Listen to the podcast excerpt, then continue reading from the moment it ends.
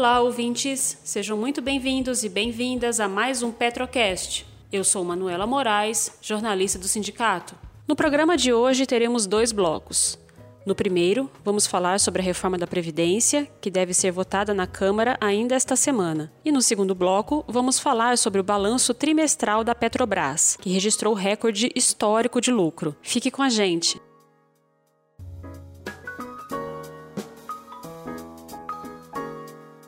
E para falar sobre a reforma da Previdência, eu estou aqui hoje com a Renata Belzunces, que é técnica do DIEESE, o Departamento Intersindical de Estudos Socioeconômicos. Olá, Renata. Olá, Manuela. Obrigada pelo convite. É um prazer falar para os petroleiros. Renata, conta pra gente quem é você e por que você está habilitada a falar sobre esse tema. Eu sou cientista social e economista, tenho também pós-graduação em desenvolvimento econômico e eu sou técnica do DIES, tendo assessorado várias categorias e trabalhado em diversos projetos desde 2007. E o que é o DIESE? Explica pra gente. Boa pergunta. Olha, eu demorei muito para entender, para decorar a sigla.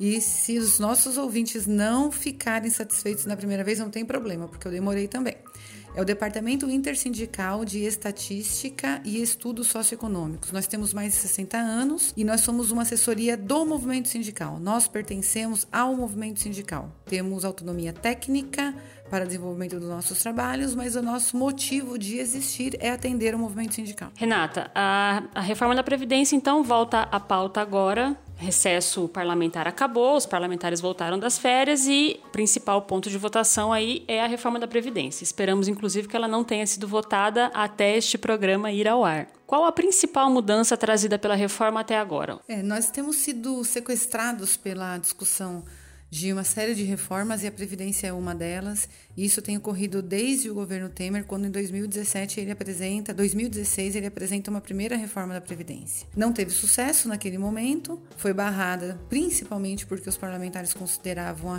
a proposta tão antipopular e não queriam sofrer o prejuízo nas eleições que estavam se aproximando. Agora, com o início do governo Bolsonaro, uma nova proposta foi apresentada no dia 20 de fevereiro e há toda uma mobilização do Congresso Nacional, das forças políticas em função da reforma, tanto para apresentá-la e apoiá-la, quanto para contradizê-la. Do Temer até o momento, algumas coisas elas vão ficando bastante evidentes. Né? Primeiro, essa reforma ela não é para combater privilégios. Ela tem uma questão muito de fundo que é combater uma questão fiscal do país, que é melhorar a situação fiscal do país através de uma reforma constitucional na Seguridade Social. Quando se fala, quando esse protagonismo da reforma da Previdência ele surge no cenário, ele não surge em função da Previdência per si só, ele surge em função da crise fiscal e a Previdência é o mote para resolvê-la. Os principais pontos que nós temos observado desde então, é, a reforma que o Bolsonaro apresentou é uma proposta mais profunda do que a que tinha sido apresentada pelo governo Temer. Ela desconstitucionaliza a reforma da Previdência. Ou seja, tira da Constituição, e isso quer dizer o quê?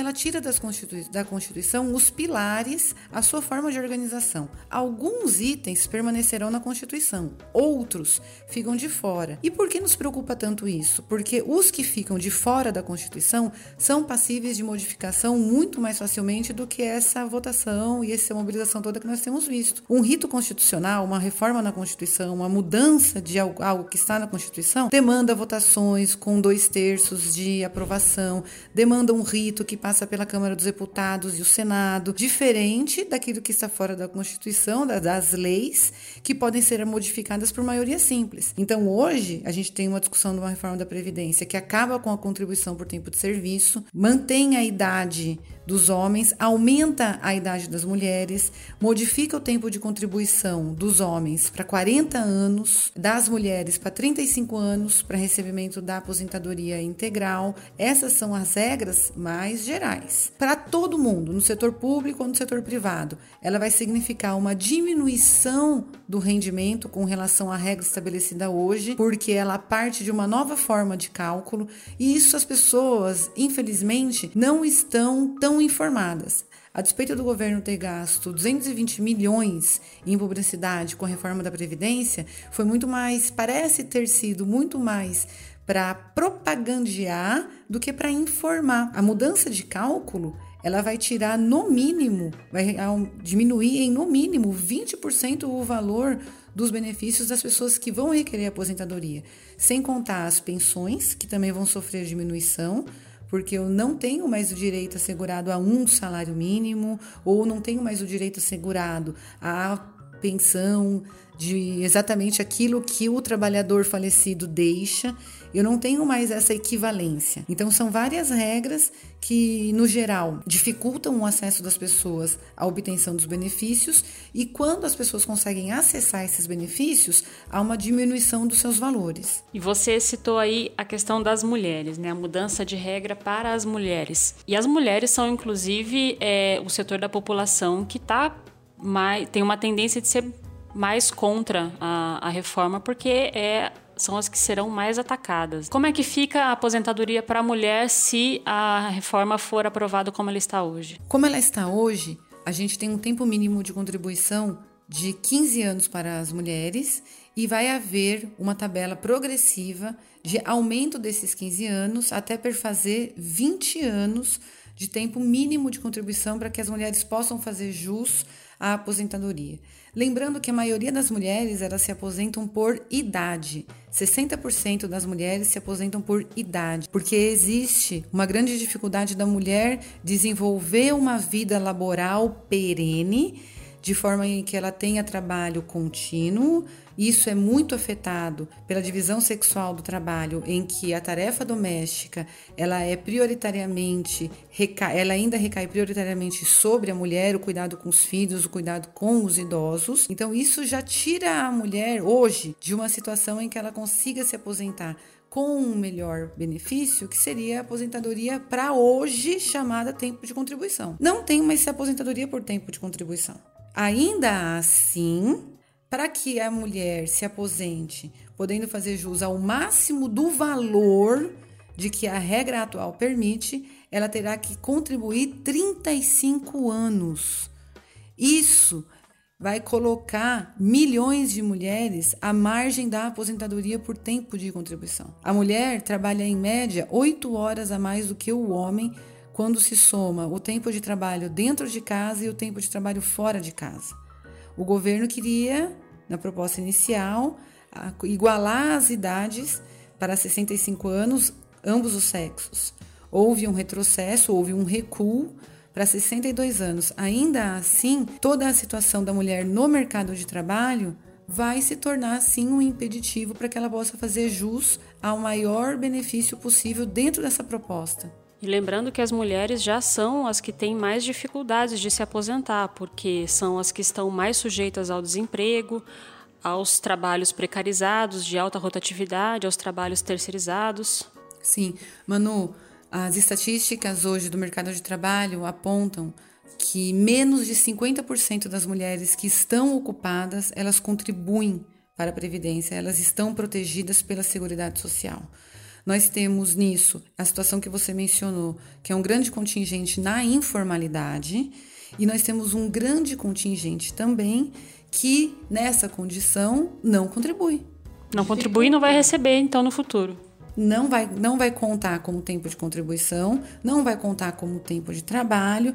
Por isso que a maior parte das mulheres elas se aposentam por idade, porque elas têm mais dificuldades em garantir uma vida laboral mais protegida. O governo defende que a reforma vai combater privilégios. Isso é verdade? Seria ótimo uma reforma para combater privilégios. Acho que nenhuma cidadã, nenhum cidadão no Brasil se opõe na faculdade plena de seus juízos a uma reforma que tenha esse objetivo. O fato é que essa reforma ela atinge de fato os assalariados e ela não consegue dar resposta para as pessoas que sequer conseguem entrar no mercado de trabalho e se protegerem minimamente no mercado de trabalho para poder fazer jus à aposentadoria. Uma reforma da previdência que combatesse de fato os privilégios, ela não passaria pelo aumento da dificuldade das pessoas se aposentarem e pela diminuição dos valores das pensões e benefícios assim que as pessoas se aposentam. A maior parte da economia que a reforma da Previdência vai fazer, segundo o governo, um trilhão em 10 anos, um valor que não é, não existe comprovação alguma, Isso vai vir dos mais pobres, não vai vir dos mais ricos. É salutar que os políticos deixem de fazer jus a uma aposentadoria escandalosa que eles tinham, porque isso não é verdade, era, era um privilégio de fato escandaloso. De fato, os militares não foram abarcados pela reforma. Os militares têm um sistema de trabalho, um sistema de, de aposentadoria muito diferente, que muitas vezes a gente nem pode chamar de aposentadoria, é uma categoria muito específica, mas eles não foram chamados a prestar parte nessa conta ruim que está sendo digerida pelos mais pobres e não vai resolver o problema do que o governo está chamando de déficit da Previdência. Se não resolve o mercado de trabalho, se eu não tenho mais pessoas entrando no mercado de trabalho e contribuindo, é muito possível e vai ser muito coerente, inclusive, que em 5 e 10 anos o governo fale de uma nova reforma da Previdência. Porque não há nenhum esforço em consolidar um mercado de trabalho forte para que exista uma Previdência no futuro. Renata, você falou sobre o mercado de trabalho, que é consenso entre diversos analistas, está passando por uma série de transformações, assim como o perfil demográfico da população, que também está mudando. Né? As, as pessoas hoje elas vivem cada vez mais. Pensando nessas transformações, qual seria uma reforma da Previdência que poderia ser defendida pelos trabalhadores? Manuela, acho que o primeiro pressuposto seria se a gente pensasse uma reforma da Previdência para as finalidades da própria Previdência e não se a gente pensasse uma reforma da Previdência com a finalidade de ajuste fiscal. O ajuste fiscal ele tem que ser feito via uma reforma tributária. E no Brasil, a gente sabe que existe uma desigualdade de tributação muito grande entre ricos e pobres. Os pobres pagam muito mais impostos do que os ricos. Os ricos praticamente não pagam impostos sobre patrimônio. Não existe imposto sobre iate, não existe imposto sobre helicóptero, não existe um imposto progressivo para aquelas pessoas que detêm uma gran, um grande número de propriedades, seja no meio rural ou seja no meio urbano. Então, primeiro a gente tem que separar essas duas coisas. O que é da alçada fiscal, a gente tem que pensar numa reforma tributária. E o que é da alçada da Previdência, a gente pensa no âmbito de garantir a proteção às pessoas. Nesse âmbito de produzir um efeito benéfico para a proteção das pessoas, é, é salutar que a gente primeiro encare que o envelhecimento da população é um dado positivo e não um dado negativo. Se as pessoas vivem mais é porque estão tendo mais acesso à saúde, estão tendo mais acesso à medicina, e isso é positivo. Se as pessoas não conseguem hoje entrar no mercado de trabalho à medida que entravam antes por questões de mudança tecnológica, nós precisamos ter decisões sobre como essa tecnologia vai estar a serviço das pessoas. Hoje existem discussões como, por exemplo, taxar robôs, impostos sobre os robôs. O robô ele economiza mão de obra, ele é um poupador de mão de obra. Se ele poupa mão de obra, não vai contratar trabalhadores.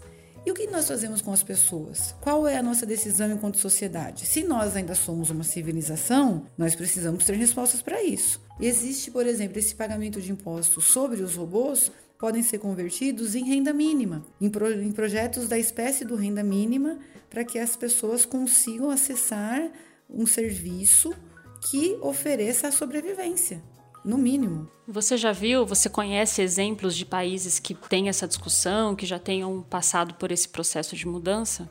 Tem, existem vários países que têm projetos em funcionamento de renda mínima. Isso não é uma novidade no mundo, isso não é algo inovador, isso só precisaria ser pensado para a nossa realidade. A renda mínima é o, o mínimo da sobrevivência. Não é o Bolsa Família também, não vamos confundir. O Bolsa Família tem uma outra finalidade, ele tem um outro foco, ele está muito voltado para os mais jovens, no período né, inicial, na educação. Ele tem uma, essa outra política, essa política que é voltada para os mais velhos, para aqueles que já passaram da idade laboral, ela é propagandeada há muitos anos no Brasil, inclusive. Agora, se a gente pode permitir que existe uma concentração de renda muito grande através de detentores de tecnologia que poupem mão de obra, eles, eles também precisam ser chamados a sustentar, a participar dessa sociedade. Vai caber só a decisão se vai ser de uma forma civilizada ou se vai ser rumo à barbárie. Bom, por falar em barbárie, nós já chegamos a 200 dias de governo Bolsonaro, pouco mais agora, né? Sobrevivemos até aqui. Mas uma coisa que também persiste são os dados do desemprego, né? Um desemprego em alta e uma estagnação econômica que persiste. O governo, tanto o presidente Jair Bolsonaro quanto o ministro da Economia Paulo Guedes insistem que a reforma da Previdência, quando aprovada, vai mudar totalmente esse quadro. Vai começar a gerar emprego e vai mudar a realidade do país. Isso é realmente possível? Não. Curto e grossamente, não é, não é possível. O caminho da geração de emprego é um caminho de uma série de reformas que não passa pelo sentido que a reforma da Previdência aponta. Nós já tivemos a reforma trabalhista que também prometeu emprego. Naquela ocasião, nós do Diese também alertávamos. Esses não são os mecanismos de geração de emprego, esses são os mecanismos de diminuição do custo de trabalho. Os, os, mecanismos de diminuição de, de, é, diminuição de desemprego, de aumento do emprego, são os mecanismos que aumentam o gasto público e não diminuem. São os mecanismos em que o investimento ocorra e não ele seja retraído. E a gente não consegue observar nesse momento esses caminhos sendo abertos. Quando o governo diz que a partir da reforma da Previdência vai haver a geração de empregos, o que ele está, na verdade, sinalizando é que nós vamos fazer a reforma da Previdência para garantir o ajuste fiscal.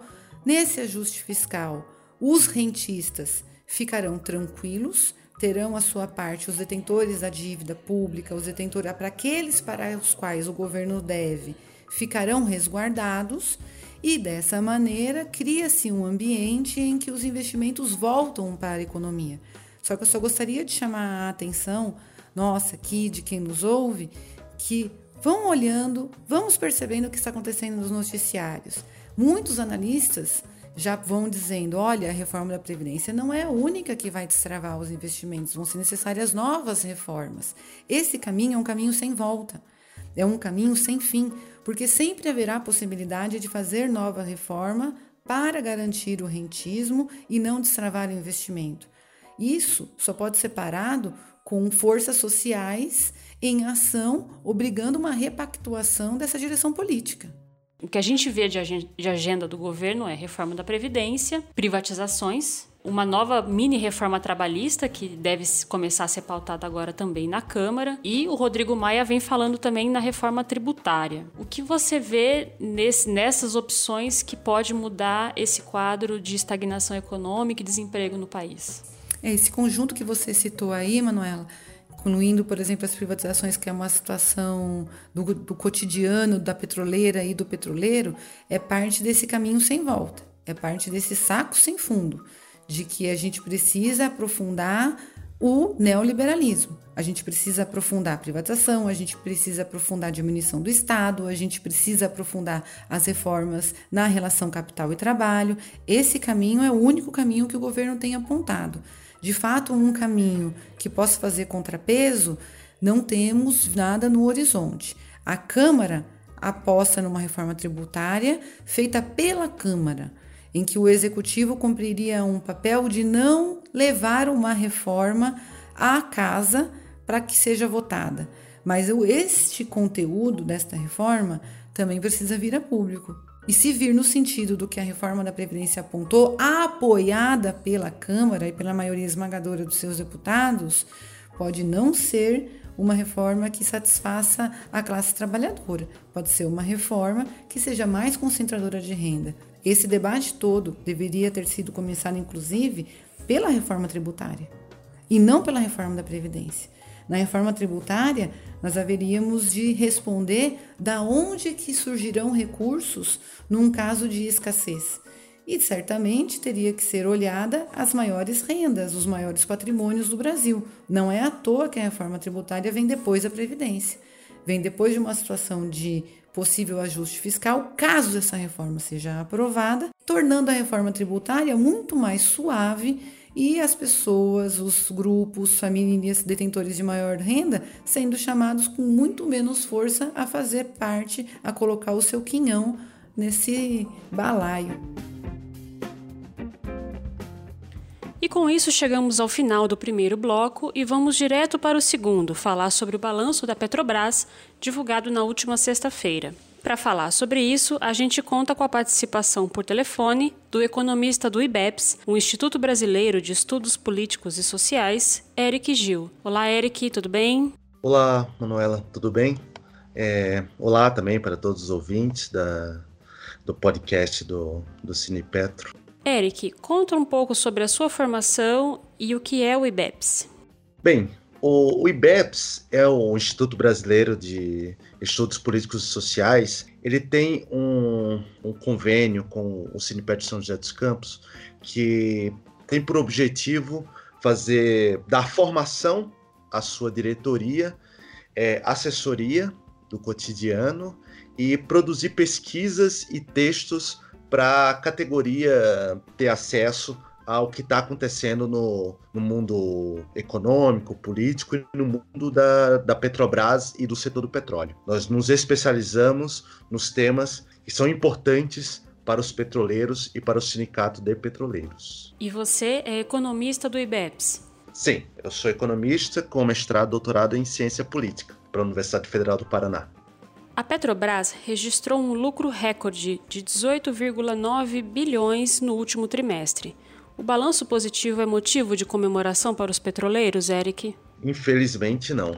A explicação para esse lucro recorde, o maior lucro trimestral da história da Petrobras, é basicamente decorrente da, da, venda de ativos à Petrobras, ou seja, de privatização. A maior parte dessa, desse resultado vem da venda da TAG, da transportadora associada de gás. Só ela foi responsável por, pela injeção de 21,4 bilhões de reais. Também tiveram venda de algumas, alguns outros ativos é, nesse trimestre com valores menores mas infelizmente o resultado da Petrobras, um lucro recorde, não é decorrente de uma melhora da empresa, mas da venda de ativos que eram parte do, do lucro da Petrobras. Ah, alienando, tirando, entregando a TAG, a principal transportadora do país, para outras empresas, ah, no futuro teremos lucros menores, porque a gente está alienando parte de ativos da Petrobras. Quando, existe um, uma conta uh, na contabilidade da empresa que se chama o lucro líquido recorrente, que aí ele, ele tira uh, os resultados não recorrentes, no caso da venda da, dos ativos da Petrobras, da privatização da Petrobras. Nesse, nessa conta também vimos subir um pouco o lucro da, da Petrobras, mas longe do aumento de 356,4% que houve por conta da venda do, dos ativos da Petrobras. Eric, em outros programas nós já havíamos comentado que a longo prazo a venda da TAG e de outros ativos trariam prejuízos para a Petrobras, porque a empresa começaria a ter gastos que não tinha até então, como o de aluguéis de gasodutos, por exemplo. Este prejuízo já começa a aparecer na conta da empresa? Nós sempre tentávamos fazer projeções de quanto que ia aumentar o custo é, da, da empresa com com essas privatizações da TAG, da NTS. Mas agora, pela primeira vez, a, a própria empresa nos deu esses números. Logo, é, não poderá, eles não poderão mais dizer que a gente está inventando dados. Uh, para um, um artigo que eu escrevi para o site do Cine Petro, eu chamei a atenção para duas passagens do, do texto dos, dos resultados do segundo trimestre da Petrobras. Uh, em uma delas, a Petrobras dizia que o aumento no segundo semestre, aí pegando o terceiro e quarto trimestre, uh, a Petrobras teria que pagar 2,9 bilhões de reais para a TAG, para a TAG privatizada já, né? Para uhum. uso dos gasodutos. E para a NTS, 2,4 bilhões de reais. Isso em seis meses só de operação. Para o ano inteiro, multiplique por dois. 2 bilhões, 2 bilhões em aluguéis por seis meses? Sim, 2,9 bilhões para a TAG e 2,4 bilhões para a NTS. É muito dinheiro, né? É, mais de 5 bilhões. É. é, é o aumento do custo, porque se a empresa ela começa a, a vender seus ativos, ela vai ter que contratar ah, agora outras empresas, no caso desse aí a TAG e a NTS, porque ela precisa ela continua precisando da estrutura que foi criada pela própria Petrobras, por dinheiro público, para criar essa, essa distribuição. Mas agora vai ter que pagar para franceses e canadenses. e uma quantia bem grande. Né? em quanto tempo você projeta que o valor que a Petrobras recebeu pela venda desses ativos vai sair dos cofres da empresa na forma de aluguel e voltar para o bolso das compradoras? Se esse, esses números persistirem, se a gente acreditar que o que é razoável, pensar que esse custo é mais ou menos fixo, é, em três anos e meio a gente já vai ter pago tudo o que recebeu com a privatização da TAG.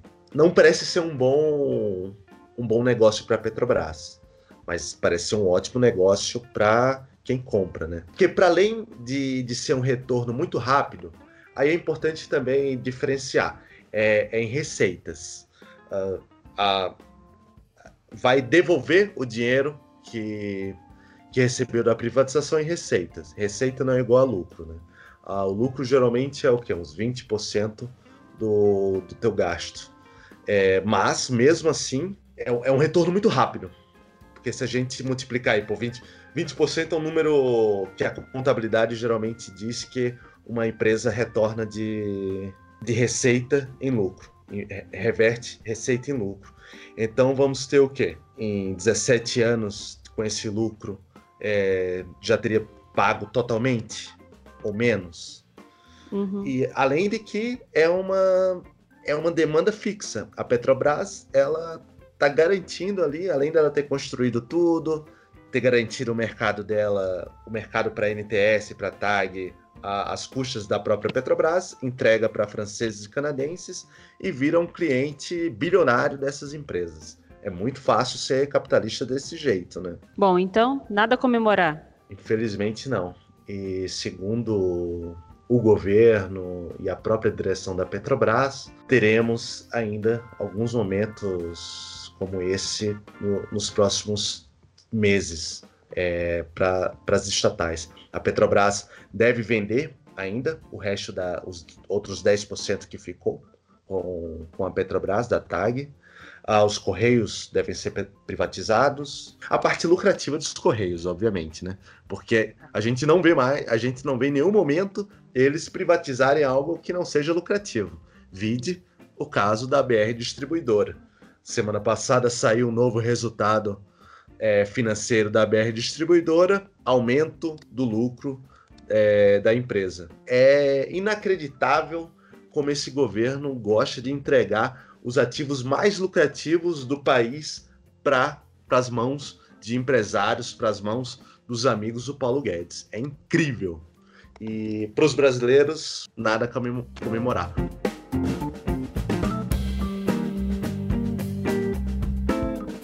Este foi mais um Petrocast. Obrigada pela companhia e até a próxima.